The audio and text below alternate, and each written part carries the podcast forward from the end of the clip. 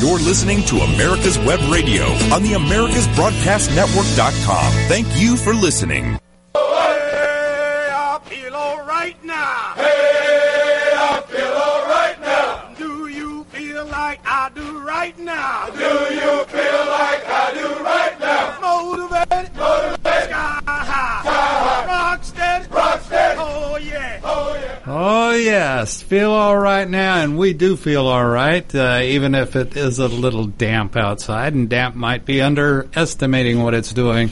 But we do feel good, and we have a very special guest that you just heard from uh, a few seconds ago, and that's Colonel retired Mike Mizell is in our studio today, and he's going to be talking about a subject that's uh, near and dear to my heart because a lot of a lot of friends are on that, and that's the healing wall that's coming to Johns Creek. Actually, it's in Johns Creek already, and they're uh, turning it into uh, quite a thing. And it's the uh, the healing wall is the half-size replica of the Vietnam Wall in Washington D.C. And Mike has been totally instrumental in bringing that to Johns Creek, Georgia, and what it's going to mean to uh, the area is, and the stories that we've already heard about it. Now, this is the wall that traveled all over the United States, and uh, I don't know,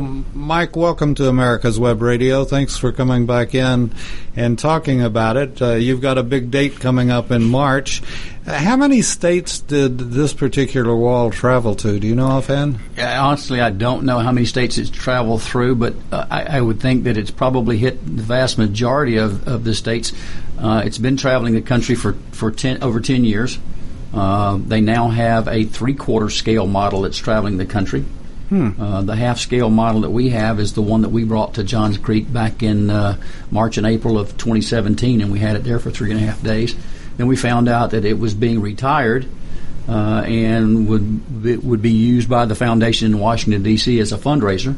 So we got into that battle, and uh, with some very generous donors, we were able to purchase it and bring it home to Johns Creek, and we've had it in storage. Uh, started the groundbreaking event in July of last year, and really got off the ground in September, starting with the concrete foundations that we put in place. Who who came up with the idea of a traveling wall? Do you Yeah. know offhand? I saw something this morning. I was looking at one of the Vietnam Veteran Memorial Fund sites, and they have a number of different videos you can go to. There was a Vietnam sergeant, uh, era sergeant, uh, or actually a, uh, he was in Vietnam, but uh, he started the foundation group uh, back in the early, I think it was early '80s. Uh, that they got started on the idea of, of having a wall in D.C. There was a, a, a great deal of controversy uh, with some Congress members, uh, whether it was coming out of the ground. Somebody, some people thought it was disrespectful, and but it was intended to show the honor and the gallantry of the men and women that served in uniform that actually served in Vietnam. Uh, so I'm glad they got all those issues ironed out, and we've got that that great uh, monument up in the D.C. area. You know, and I, I make it perfectly clear uh, anytime I'm anytime we're talking Vietnam. I did not serve in Vietnam. I had a number of friends that did. I was in the what they call now the Vietnam era. I I served during that time, but I did not serve in Nam. But so many friends did, and um, the wall. You know, I, I went to the wall in D.C. and it, it's what you all are doing is just a most admirable thing, and will uh, this will go from friends like myself, and then it'll trickle down to grandkids and great grandkids and oh yeah i remember i heard about a family member named so and so that uh, you know they'll, they'll keep looking them up and for now and forever and uh, it's even like when i go to savannah and some of the little uh, squares that they have with monuments from the civil war and stuff uh, uh, it's interesting to see your name, uh, General So and So. You know, was well, that must have been my great great great great great grandfather or something. You know, Yeah. and uh, but I, I think the Healing Wall, beautiful name that will last forever. Well, you know the the beauty of that is if you you come and I would encourage people come to Newtown Park. It's uh, the address is 3125 Old Alabama Road. It's at Newtown Park, and it's right across the street from Fire Station 63 in Johns Creek. But in our um, our uh, Center Park area where we, where we're located, there is a placard there, and it was uh, comment from Heather Burch, who's the author of One Lavender Ribbon, and it says this on that placard. I make a promise, and this was from a letter written by a gentleman in World War II. I make a promise to the men who are serving beside me. I will never forget you. I will never forget what you gave. I have no way to honor these men save this. I will tell their story to my children and my grandchildren, and I will tell of their heroic deeds, and because I will, a part of them will live forever. What other gift can I give?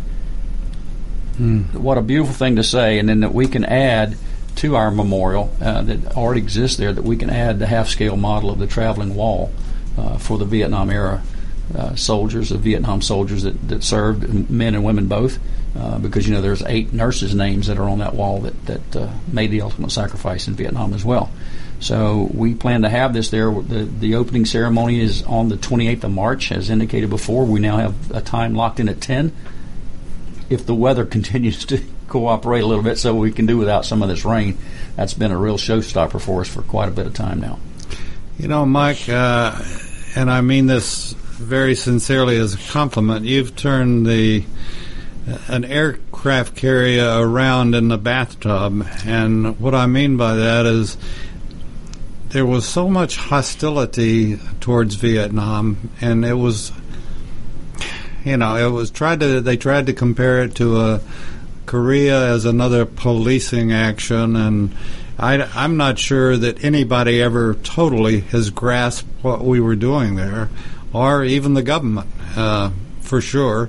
Uh, we heard all sorts of reasons and this and that and all this, but you know when when friends came back from Vietnam, they weren't exactly greeted as heroes, and uh, uh, it was a sad, sad scenario for our country. And yet, with what you've done, that's why I feel like you've turned the aircraft carrier around in the bathtub, and and you are honoring those that gave the ultimate sacrifice. But you're not only doing that; you're also saying, "Listen up, folks. There are people still protecting us. There are people still raising their right hand to protect you, your ideas, and your thoughts for the future." And uh, you're you're you're you're not just remembering the past, but you're also building the future with what you're doing. Well, that's part of what the Johns Creek Veterans Association is all about because there wasn't a, a Veterans Foundation in Johns Creek until we started that one in 2012. But that's a, a big part of our focus is looking forward to uh, young men and women that are still putting the uniform on, going around the country and finding, or going around the world literally, and finding ways to support them. Not not only them as they are serving us overseas, but help look out for their families back here because that's part of the that military mindset, a military family, uh, if you will, and that camaraderie that develops that I don't think anybody else outside the military really understands. No, and and. Uh, well, I'll just put a plug in for America's Web Radio uh, right now, in that if you're listening to Mike, and I hope you are, um, if there's a lady out there, we're looking to start a new show called Left Behind, and uh, I, you know, you're talking about uh, kids all over the world serving their country. I, am very well aware of that with my youngest son that's in Germany right now at Ramstein, and um, and his wife, mm-hmm. And uh, and I can't forget Beauregard the dog. But anyway, Bo. Um, but we're also looking for a lady that can appreciate because uh, uh, another weird or not weird, but uh, you know, the the military is not stagnant. It's changing every day, and it changed with Desert Shield and Desert Storm. And this was the first time, and we started it back when it first happened. Was that uh, NGs and ARs were called up because we didn't have enough men and women to to really do what had to be done, and uh, so you have a you have a group of uh, people that had volunteered, raised their hand to defend and protect, and with the idea that well, we probably won't ever be called up, but they were, and that's uh, Army Reserve and the National Guard, and they have served very proudly. You, have, we have some in uh, the Hall of Fame, and uh, I'm sure you have some in, in Johns Creek, and those folks they left their wives behind in suburbs which uh, active duty and you were active duty on a base, and it's all the difference in the world because you, you have the, like my daughter-in-law when my son is deployed. Well, she has a base and the base ladies and organizations that take care of her and help her and do this and do that, whereas the NGs or ARs that left for Desert Shield or Desert Storm they left their wives and two or three kids, or it may be that the wife was deployed and the husband stayed back with two or three kids. Right. And um, so it, it's it's been a, a real change, revolution in in what we've done in the military. Well, the Army Reserve and National Guard units, the, the members of those organizations come from so many different areas. Oh yeah, you know, and uh, they don't they're not in a small contained area like you would have on a military installation. So there's not that mindset. The, the community doesn't immediately recognize the need and step up and say we need to we need to form a, some type of support group for these people that are back here because a, a big part of what makes them a central family unit is not here right now. And that's that's what we tried to do on the station is to let people know that if your neighbor has been deployed, somebody still needs to change that light bulb or fix that door or do this or do that. Raise your hand to help the the ARs and NGs that their spouses have been deployed and you're the one left behind. And uh, church groups are good for that as well. Yes. So Anyway, um, let's talk more about the wall. Let's or let's talk more about the park too. What else is going to be in the park um, that will be an attraction and nationally? Are you all going to be promoting it uh, as well? Something that we absolutely need to do. Um, I think um, Charlie Kelly, one of our members, just saw an article in the AJC that Martha MacCallum on Fox News wrote a book Oh yeah, about uh, World War II. About World War II. Her uncle, who was a very young member of, of the group, the Marines that went on to Iwo Jima, mm-hmm. and uh, I think she calls it Forgotten Valor or something like that, uh, and it's a tribute to her uncle and what he did uh, during World War II.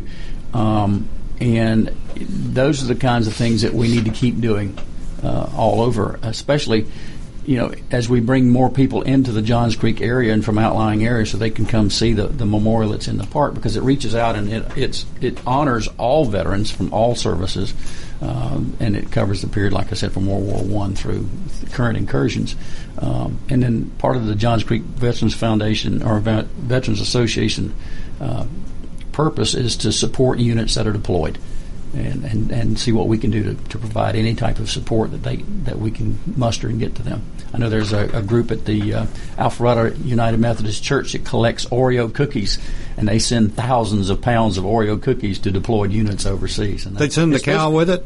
Uh, pardon? Do they send the cow with it? Uh, I don't think they send the cow, but you know you got to have the milk to go with it. But but uh, you know those are the kind of neat things, and, and and people don't realize how how much those little bitty things mean. Uh, it's just like some of the school groups that we've uh, connected with that write letters every year to, to thank a military service member. We send those to overseas units. We take those down to the um, Veterans Hospital for those that are in, in beds there without family. And the other part is to make it more aware. You know, I I have let things run over. We need to take a um, quick break, and we'll be back with Colonel retired Mike Mizell talking about the healing wall in Johns Creek, among uh, many other things. And I want to get back to what you were talking about uh, with Oreo cookies and, and other little things that mean so much. We'll be back right after this. Whether cruising the strip in a 57 Chevy or taking the family on a vacation in a 71 Oldsmobile Vista Cruiser, you need to tune in to Classic Cars with Steve Ronaldo and Jim Weber every Saturday from 8 to 9 a.m. on americaswebradio.com.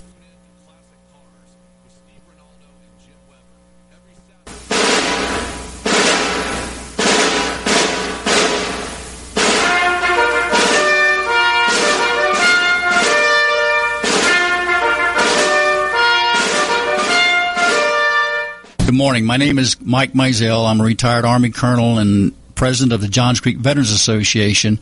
We meet in Newtown Park, and part of one of our projects is the installation of the Healing Wall, the half scale model of the Vietnam Wall that traveled the United States. Well, it's coming to rest and it's going to live in Johns Creek forever, the half scale model. We're looking at a possibly a March implementation ribbon cutting ceremony, and we're looking for donors and sponsors that want to help us in this great project. You can donate at jcvets.org.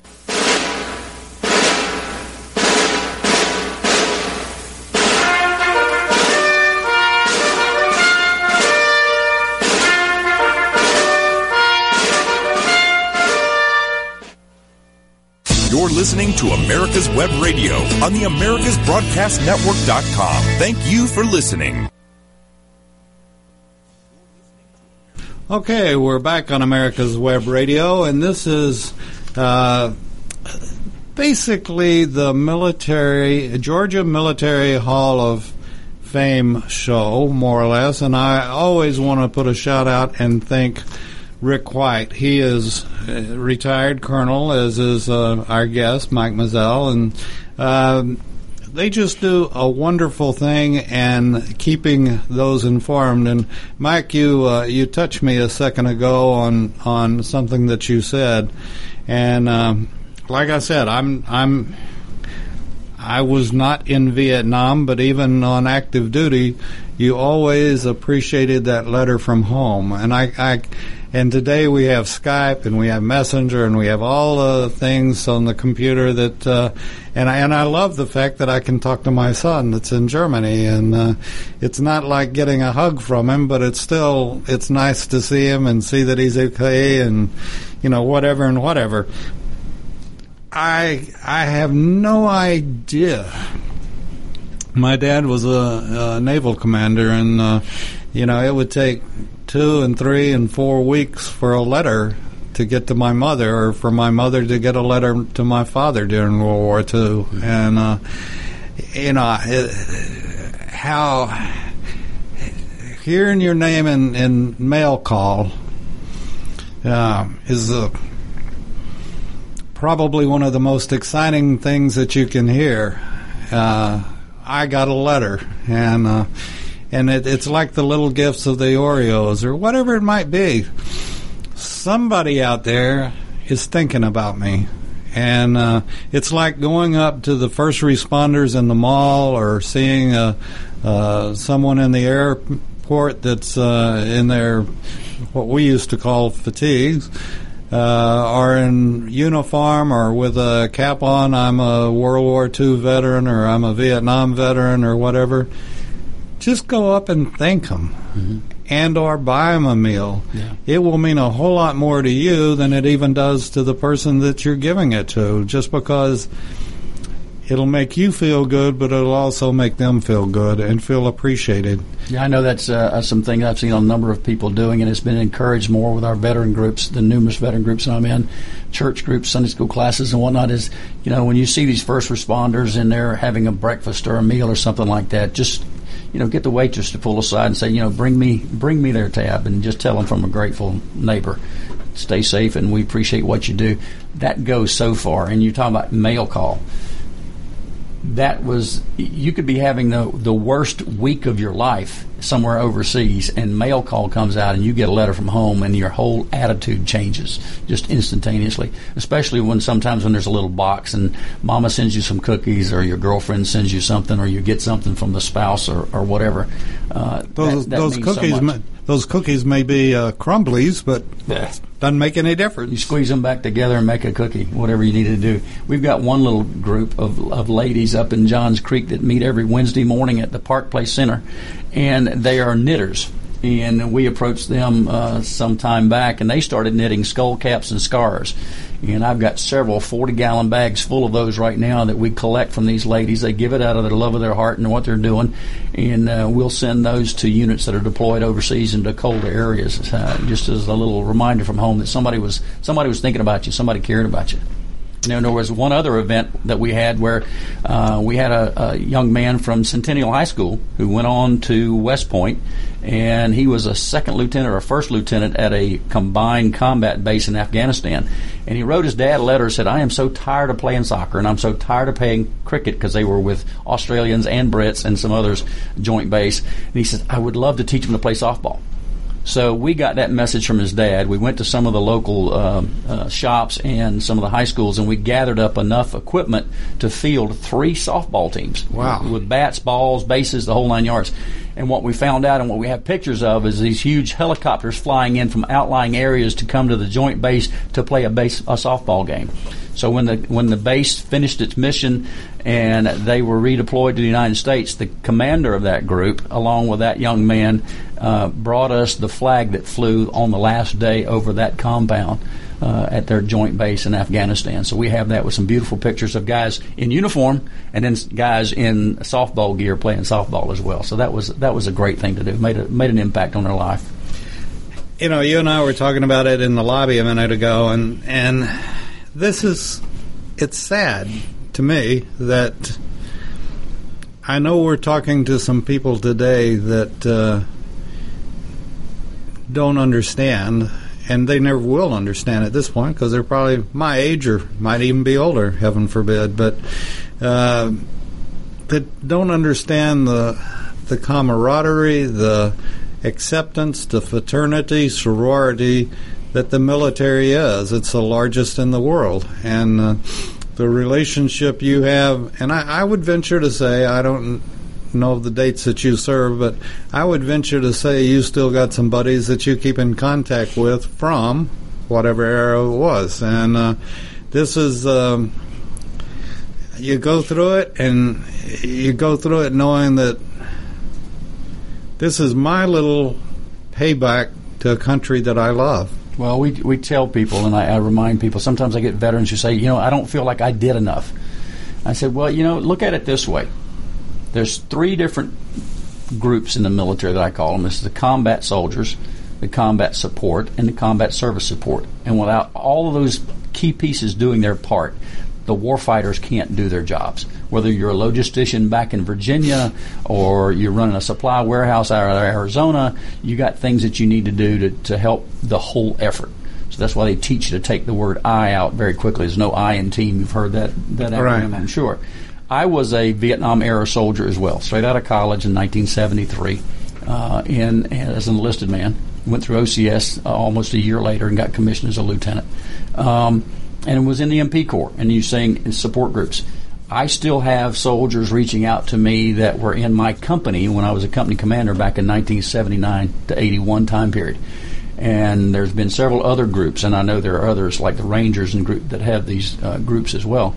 But just in the MP group, we have several thousand uh, every morning there's a gentleman over in Alabama that says, well, well, "Wake up and welcome the world, uh, brothers and sisters." It's a good MP morning, and he tells us what the temperature is in Bessemer, Alabama, and then people start chiming in from all over the country saying, "Yeah, it's 64 and raining in California or whatever." So it's kind of neat to see those, and and uh, what's even more special is some of those that have now gone back to areas that we were stationed in Germany, for example. I was there three different times. So many of those communities, Mannheim and that area, has been turned back over to the German government and showing what they're doing to destroy some of the buildings and stuff there, what their what their plans are for that. It was kind of were you in, uh, ever in uh, Kaiserslautern? Kaiserslautern's just up the road a little piece, but no, I'd go down there to the Air Force bases. Yeah, that, that's where my son is. I was in Mannheim and Heidelberg three different times. Wow, uh, phenomenal area. But uh, I, have had soldiers reach out to me and, and tell me that that was probably the the most impactful and the most meaningful part of their life was when they were an MP serving in Germany, supporting the troops. You know, the moniker of the MPs is of the troops and for the troops because we are soldiers as well. Sure. Well, but we, uh, but we, do we deal with that community just like our local police officers deal have to deal with our civilian communities back here. What's the old saying in the army? Everybody is a soul. Everybody is uh, infantry. Yeah, basic infantry. You always yeah. are. Yeah you learn that first, and then you become specialized. And it's, uh, I, I, I'll spit out here that again, I think everybody should serve in some capacity, one way or the other. And if you're a, a, high school student going into college or a college student coming out of college, think about the military. It's you know people in days past had such a bad taste, but it's it is a great occupation, and you will learn things that you had no idea about. And I I mentioned this to Rick White the other day. Um, that I see. Th- I'm, I'm 73 years old. It's been a long time since I was at Fort Ord, uh, but and you went through it. We all went through basic and AIT and all this. And why in the hell are we doing that? That's about it. But the military has a rhyme and a reason for doing almost everything. And it may take a year, like it, I'm so dumb, it took me years to realize what a psychology class you're going through when you're in the military. And uh, there's, like I said, there's a rhyme and a reason for it. And a lot of boys become men, and uh, I I salute the military.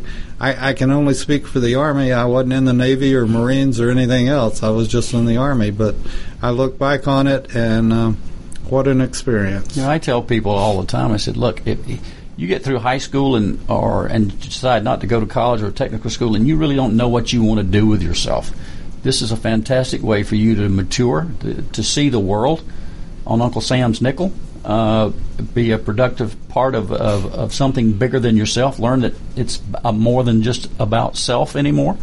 Uh, and then you learn going from that that even though you may get out before you retire, even after you retire, uh, you, you take the uniform off, but you never break the oath that you took when you started. It doesn't go away. That oath is going to be there for with you for the rest of your life. There's still OD in your bloodstream. It's there. I guarantee you, every soldier that you could approach right now could could probably repeat that oath right now and tell you exactly what it was and what it means to them. And that's what it's all about service service to others. And we take that with us into our communities when we do that now and to try to find better ways to support our communities every day. And I'd love to see more veterans, especially up here in North Fulton, get involved.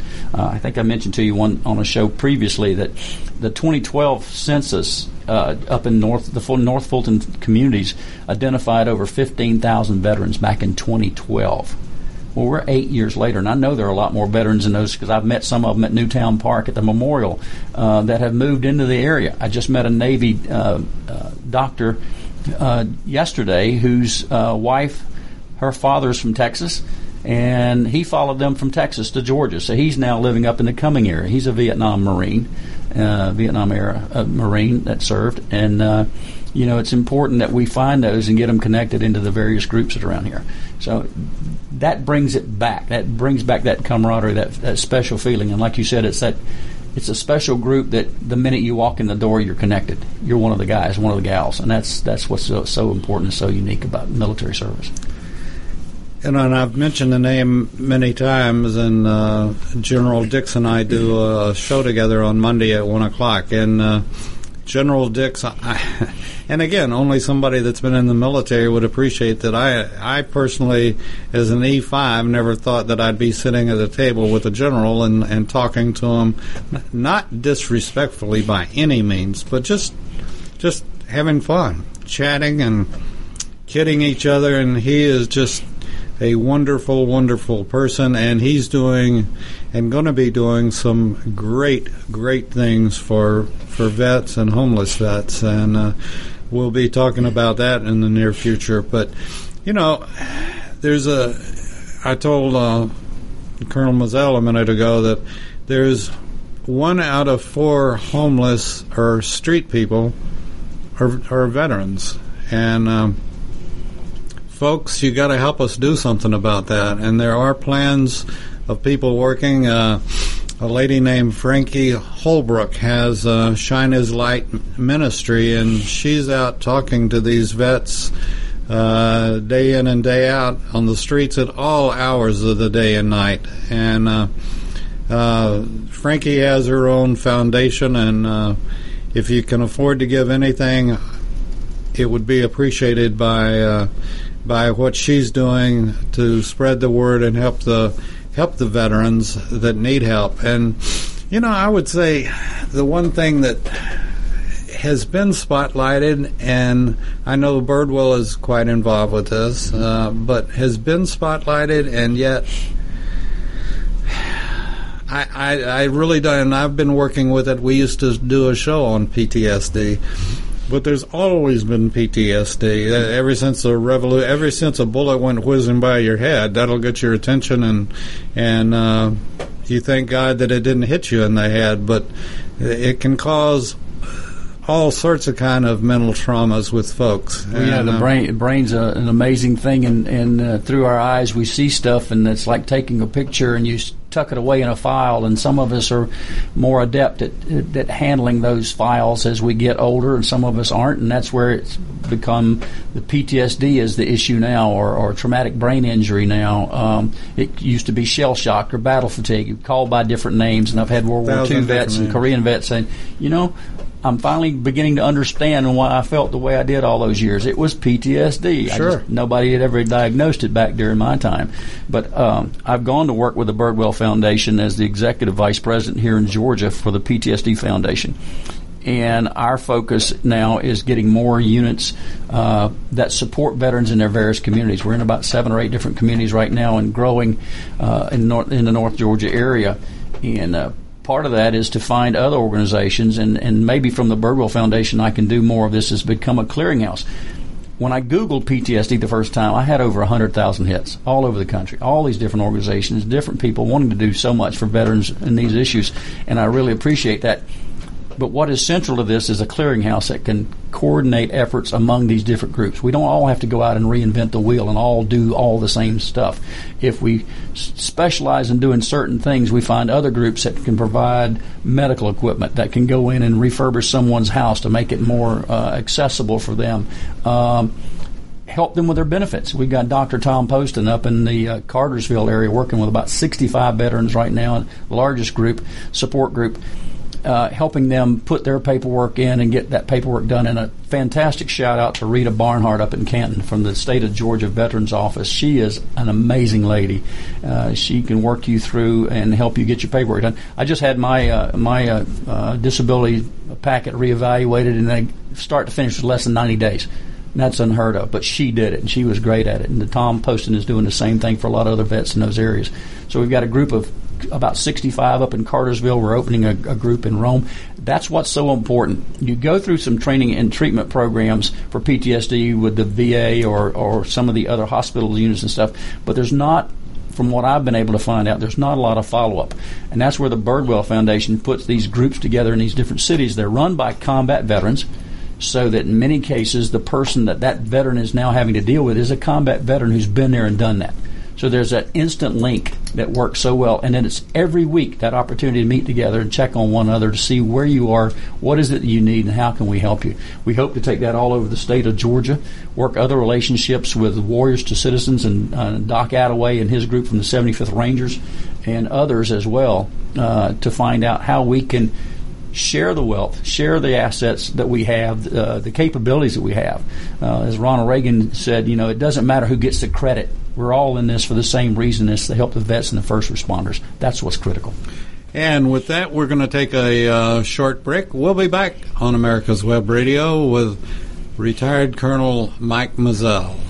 We'll be right back. The Docs for Patient Care Foundation is your way to join the fight and become a member of an organization created by doctors for patients dedicated to fighting for your healthcare freedom and preserving the doctor-patient relationship. Get a pen and paper. Write down www.docs4patientcarefoundation.org. That's www.docs4patientcarefoundation.org. Go to our site and please make a generous tax-deductible donation and join the fight today. Thank you. Perhaps you are struggling to cope with the disease of addiction. If not, you probably know a family member or friend that needs help in battling the cravings and the personal and professional damage done by the effects of drugs or alcohol. Get a pen and paper and be ready to write down the following. These are the issues that the trained staff at the Atlanta Healing Center address and treat every day. Their doctors and counselors with over 40 years of practice in the field of addiction can treat the suffering individual in a thoughtful, compassionate, and experienced manner and guide him or her along the path to recovery. So call 770-696-9862 and speak to a knowledgeable staff member about how you or your loved one can be helped to enjoy a better and healthier life. More information is also available on the website at www.atlantahealingcenter.com. If your health insurance premium is more than your mortgage, Ellen Deal with Ideal Solutions is here to help. Whether you're a small business owner, individual family, or baby boomer, email MAGA45CAG at gmail.com and I'll respond with three easy questions to help you determine if you can get away from Obamacare. As a 20-year veteran of the insurance industry, I'm here to help with all your insurance needs. Email Ellen Deal at MAGA45CAG at gmail.com.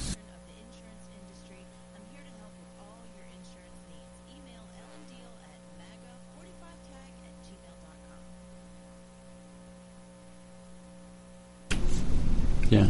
You're listening Well, uh, let to me do this. Web. Um, first and foremost, I am so appreciative of what American Web Radio is doing. They, they reach out and reach to such a huge community and, and keep so many veterans connected. And it's, it's more of what we need to do. And, and Dave, thank you personally for having me and other representatives of the military community on. I know Colonel Rick White is a great friend of mine and, and uh, with the Hall of Fame, and he's also a member of the Johns Creek Veterans Association. Lives up in our, in our area up there, but uh, uh, we're working very closely together on a number of things to just to make life better for veterans in general. And we really appreciate what you and this radio station are doing to promote that. Well, it's it's our pleasure, and it means I, I you know it's sort of like uh, buying the meal in the airport. Um, I get a lot more out of it than uh, than I give, and I would like to give much much more. And uh, with that being said. Uh, Whoever's listening, if they want to reach out to us and have any suggestions about shows or anything else that we can do or uh, information that they might need, just contact me at David at America's Web Radio, and uh, we'll get somebody on it here at the station doing whatever needs to be done. And not not only to, to support it, it, we're looking for sponsors and donors for the, the Johns Creek Veterans Association to support our program as well, but also with the Birdwell Foundation. We're having a huge gala on the 16th of October um, to support our efforts here in Georgia. The money that comes here will stay in Georgia, so we're looking for some recurring sponsors. Our benefactor, Gene Birdwell, is is uh, been very blessed by God and, and has a number of businesses that give him the capability to by and large, support entirely the functions that are going on now in eight states. Uh, I was just looking at some numbers. L- last year in Georgia alone, we represented and made contacts with over 1,600 veterans here in Georgia. We have over 700 veterans involved in about eight different or nine different groups now that we've set up in some of the North Georgia communities, including uh, a new group that we just started in Columbus uh, with the with the with the units that are down there. And we're also starting a, a military uh, a women's sexual trauma group in the Columbus area as well going forward. And then we also have a, a group that's dedicated to support of family members impacted by uh, family members who have PTSD. Because if, if you've got a veteran that has PTSD, a first responder, then you've got a family that's involved as well. A mom or a dad, depending on the situation, is trying to hold the thing together. And I, I see it as our responsibility there is to help them get their feet solidly back on the ground. That's what we owe them from, from their communities. The Birdwell Foundation supported over 10,000 veterans in eight states last year alone. And we did that mostly through with, with contributions that some contributions from outside, but mostly from, from what Gene was able to put through from his companies. So we're looking for sponsors now that will come on board with us on an annual recurring basis, so we can continue to expand these programs. You know, right here in Georgia, we have over 700,000 veterans in Georgia alone. I think it's one of the top four states where young men and women enter enter the service. And saying that less than 2%, and people out there need to realize this, less than 2% of Americans will ever put on a uniform and serve this nation. And it's because of their duty, their sacrifices, and what they commit to do that you have the freedom that you have and that you enjoy. And I think the schools don't do us a service anymore. They don't really publish and put forward that message to our young people to know what their history really was and what it meant and what the sacrifices that, that have been made. You know, Mike, if I can add one thing to that, and, and we touched on it earlier, it's not just that one person or the 1% or 2% that join, it's their whole family. Sure. I know, you know, it was, it's so much different from when, and I, I, I wouldn't lighten my parents' eyes when my dad was in World War II. I wouldn't even have thought. Uh, but shortly thereafter, uh, as soon as he got back, anyway. But the point being is that it's like if you have a member that is, it doesn't matter whether they're first responders or military, whatever it is one shape, form, or fashion or another, they're putting their life on the line for you and me. Every night that we go to bed or go to bed, well, you've got somebody out there protecting us and doing things that I don't want to go in a dark warehouse and see what's on the other side of the wall, you know. Mm-hmm. But and I don't want to be in a foxhole either. I've been there, done that, and I'm not real. You know, that's not one of my things I raise my hand for. I much prefer my bed. But we got to realize, and people have to realize it's the whole family that serves. When when you raise your right hand and uh, protect and defend, you say that you give the oath and you take the oath, and you're committing your family to the to the same thing. And they're going to miss you. You're going to miss holidays. You're going to miss kids growing up. You're going to miss a thousand and one things. But you've made the choice that you love your country and you love your city or state or whatever it is that you're defending, and that affects everybody that's involved with you. Well, you you you say that. Uh, that you love it all because you do, and it's you see the things it's given you. A lot of people will go in the military because they don't want to know they don't know what they want to do the rest of their life, and then they get in the military and they find a great career, great skill sets, and they stay for a long time. Others go in and, and uh, you know you come out as a, as a mechanic and you know you can find a great job in some of the, the automotive shops and stuff around here or you go in the medical field or, or, legal practices. All those things that are in your regular community are there in the military just under a different set of rules and expectations uh, but every one of them and I say this to all of my veteran friends out there whether you are a combat veteran or not you're a veteran you're a veteran first and foremost. You raised your hand, you took the same oath, you signed the same blank check that every other military veteran member did. God had a different plan for you, and that's why you came home and you're still here to talk with us. And we've lost so many in so many events uh, around the world that we need to remember those. And this installation of the wall in Johns Creek, I'm just so excited about being able to do that for the community and the veteran communities all of North Georgia. Uh, we've even had some inquiries from out of state people saying, We hear that the wall is coming to Georgia. So, yes, it is. It's permanently coming to Georgia, and it's going to stay here. So, uh, we're, we're, glad that we can bring that and, and present it to our communities. And I expect you, whoever's listening, to go take a look at the wall. And um, when you do that, be sure and bring names of your friends and loved ones that may have per- participated in Vietnam in one shape, form, or fashion, and uh, maybe they came back or maybe they didn't, and they're honored on the wall. And I, I, I think this, the the name Healing Wall is fantastic in that there was a lot of uh, sores and a lot of uh, resentment and un-Americanism, and uh, a lot of things happened during Vietnam, and our kids don't know about it. And like you said, uh, our public schools and our public education have uh, let us down. But it's it was a, a different time, a different place, and uh, you know I, have said this before, and correct me if I'm if I'm off on a on a tangent someplace, but you know in some ways we had the expectation that, uh, or I look at World War II as quote unquote somewhat of a clean gentleman's war still, and that you had you had this side over here and you had our side over here, and you had their planes, our planes, and you know it was sort of a you could tell who the enemy was a lot of times. But in Vietnam, we not only had the enemy in Vietnam, but we also had the enemy at home, and. Uh, it was just a totally different kind of situation that uh, our country had never lived through. And uh, the shame of the public in it was disgraceful the way they treated uh, men and women coming back from Vietnam. In the 60s and 70s, yeah, it was very tough on, on veterans coming in anywhere. It didn't matter whether you were coming home from Vietnam or not. If you were just wearing the uniform, you were you were a target for, for hate groups, and that's, that's really sad.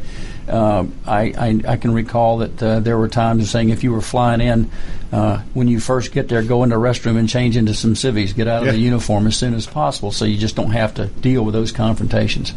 Um, so it was uh, it was a tough time, and, and this is just part of an effort to say to those veterans, welcome home. Thank you for your service, and to the 53,000 names on there, thank the families for the sacrifice made by those veteran service members as well. Uh, Roger's story, Roger Wise's story of the of the mother and son.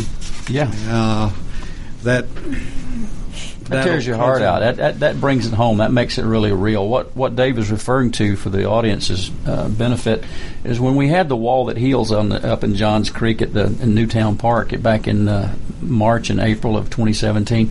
There was a mother there during the day, and uh, she had a young man with him. And I say young man, I'm 70 years old. Everything's younger than we are these days. But uh, she had a young man with him. He's in his 40s, maybe early 50s. I'm not sure but uh, he was kneeling down and he was mumbling something, uh, you know, like he was talking to the wall himself. And, and the lady stopped Mr. Wise and said, Can you wait just a minute? I want to introduce you to my son. So a couple minutes went by, and the young man stood up, and as he turned around, you know, tears running down the front of his face, he said, Mr. Wise, I want to thank you. Uh, I want to thank you for bringing the wall here because I met my dad today. You see, when my mom uh, before I was born, when my dad deployed to Vietnam, my mom was three months pregnant with me. And then my dad was killed shortly after he got to Vietnam and came home in a flag draped coffin, so I never got to meet my dad. I met my dad for the first time today. And that's the kind of, of things that, that will just you know, bring tears and bring bring cause for thought about the sacrifices that the family members make when when people put on the uniform and go overseas. We had two guys that came in the middle of the night at like three o'clock in the morning, and uh, one walked up and looked at the other one and says, "I think I know you." And the guy looked at him and says, yeah, "I have no clue what you're talking about." And then the guy started giving him dates, locations, and units in Vietnam. It turns out these guys were assigned to the same platoon, same infantry platoon in Vietnam. Hadn't seen one uh, since like 68 or 69 time frame. One lives in Milton, one lives in Johns Creek. They met at the wall. So that healing process helped for them. And I mean, you know, the, the difference, you could just see the light in their faces come on as, you know, the, here's an old friend, someone I hadn't seen or talked to, and it's like time stood still. It's like they immediately were right back to that same camaraderie, uh, that same friendship that they developed back in the 60s was right there, regardless of the spans of 40 or 50 years that, that had passed in between. Simply amazing. And that's that's part of what we think will, will happen in Johns Creek to the veterans for North Georgia area as well. Mike, you're, uh, if you don't mind me calling you Mike, Sure. sir. Uh, I was taught to call you sir, but That's Michael or Hey You or whatever. yes. no, you have done a, a fantastic job, and I appreciate you coming on again today. And we're going to support the wall every, just as long as traffic doesn't get bad in my neighborhood. Yeah, yeah. But no, we we will be supporting the wall any way that we can, and you know the people that are listening. I've got to put a plug in for uh, uh, the Georgia Military Veterans Hall of Fame.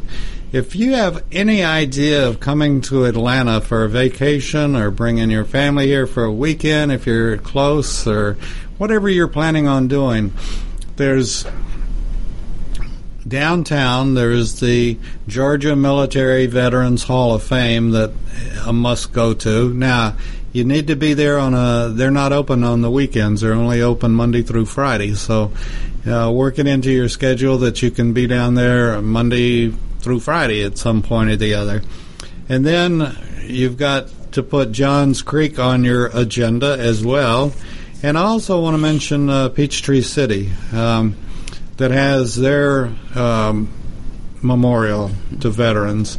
And North Georgia, I don't know. I mean, I obviously you don't know what's going on in every state in the union, but I don't know of any other state and and number of communities that are honoring the veterans like uh, North Fulton County and the and the cities there. Uh, Johns Creek being one, Peachtree City being another, and who knows what's going to happen day after tomorrow. I just met with General Banks and a group over in Cobb County that are that are planning a memorial in Cobb County as well. It's going to be a beautiful thing. Um, they were looking for ideas and you know to find out from us, you know, what did you do to get around all of the, the requirements, the, the rigidness in some of the communities and stuff. So I, I, I, commend General Banks and his group over in Cobb County for what they're preparing. It's going to be quite a remarkable uh, uh, monument as well. And I, uh, uh Mike and I were talking earlier.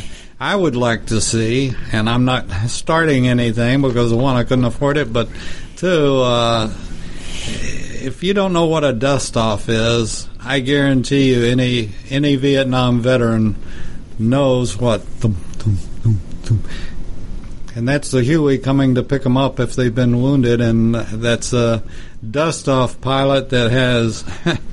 I don't think I've ever met one that has any regard for their own safety.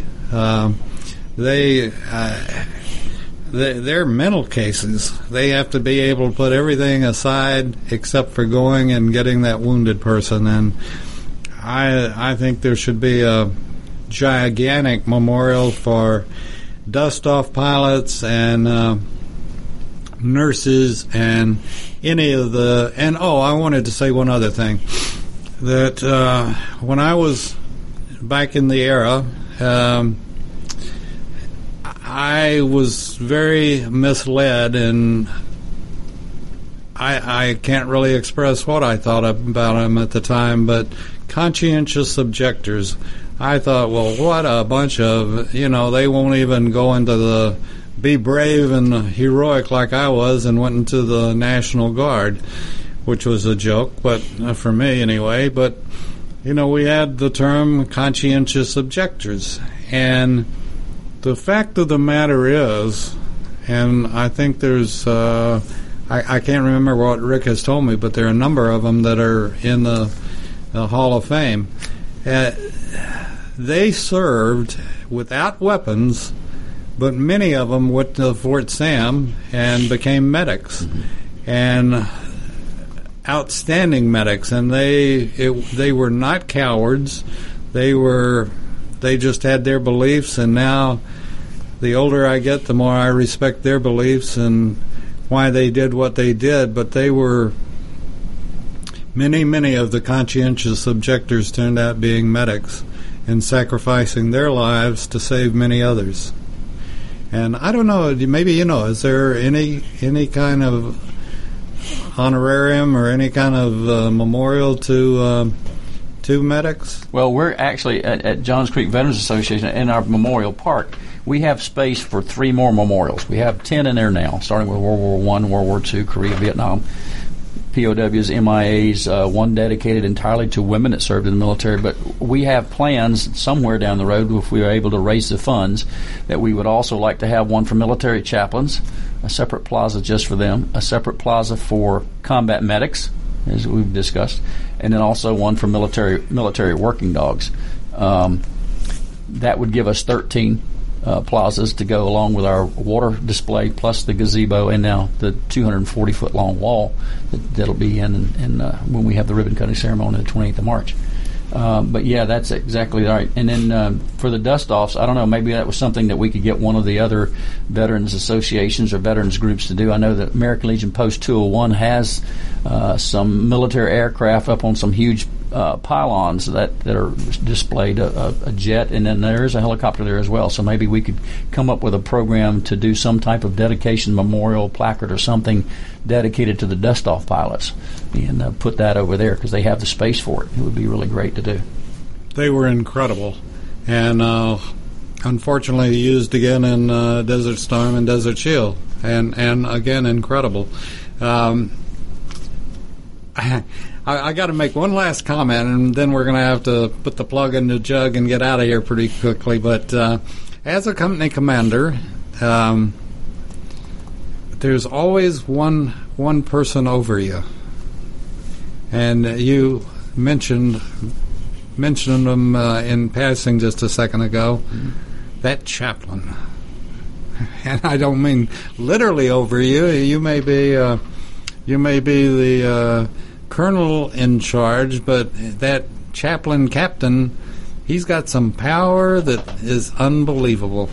Well, a lot of times we say he's got a. That's our direct line to God. So, uh, you know, we always ask for blessings before and, and and blessings of thank you after the fact as well too. So, they are they are so instrumental. We want to use the. Um, uh, during World War II, there was the I think it was the USS Dorchester that was sunk in the. It was a troop carrier, and it was going across. It was shot by a U-boat and it sank. And the chaplains uh, took off their vests. They helped people get into life rafts, and then as the boat was sinking, they were standing there arm in arm singing singing hymns. And all all four of them, or five, five of them, lost their lives uh, that day in that event. So yeah, that that, that would be a very uh, fitting uh, moniker to have on the on the on the granite that we put up in there for those recognizing those chaplains and the, all that they do. Uh, I understand it's uh, gotten a little bit difficult for chaplains in the military service these days with all the political rec- correctness that's out there. Oh yeah, but uh, you know, I, I, learned the power of the chaplain uh, coming out of uh, AIT. As a matter of fact, in my hometown had been uh, hit by a tornado, and uh, my company commander wouldn't give me a three-day early out. But it was amazing how fast I was on that plane after I talked to the chaplain, and uh, they uh, they serve an incredible purpose, and they're incredible people too, because they're not just they're not just one faith. Uh, they practice all faiths, really, Correct. in many ways. So, with that being said, we got to get out of here, put the plug in the jug, and uh, wrap up another um, discussion of Georgia Military Veterans Hall of Fame and uh, uh, we're honored that uh, Mike Mizell would take the time to come over and be with us today and, and talk about the healing wall. And um, I guess it wouldn't be too far afield to say we'll invite the United States to hey, come to the healing wall. Come see the wall. The wall has come home to Georgia March 28th. That's a Saturday. Vietnam Veterans Memorial Park in Johns Creek in Newtown Park. We'd love to see you there. And uh, they might even get to see some of America's Web Radio there if we're invited. But oh, you anyway, you are. we'll see you all next week on America's Web Radio. Thanks for tuning in. You're listening to America's Web Radio on the AmericasBroadcastNetwork.com. Thank you for listening.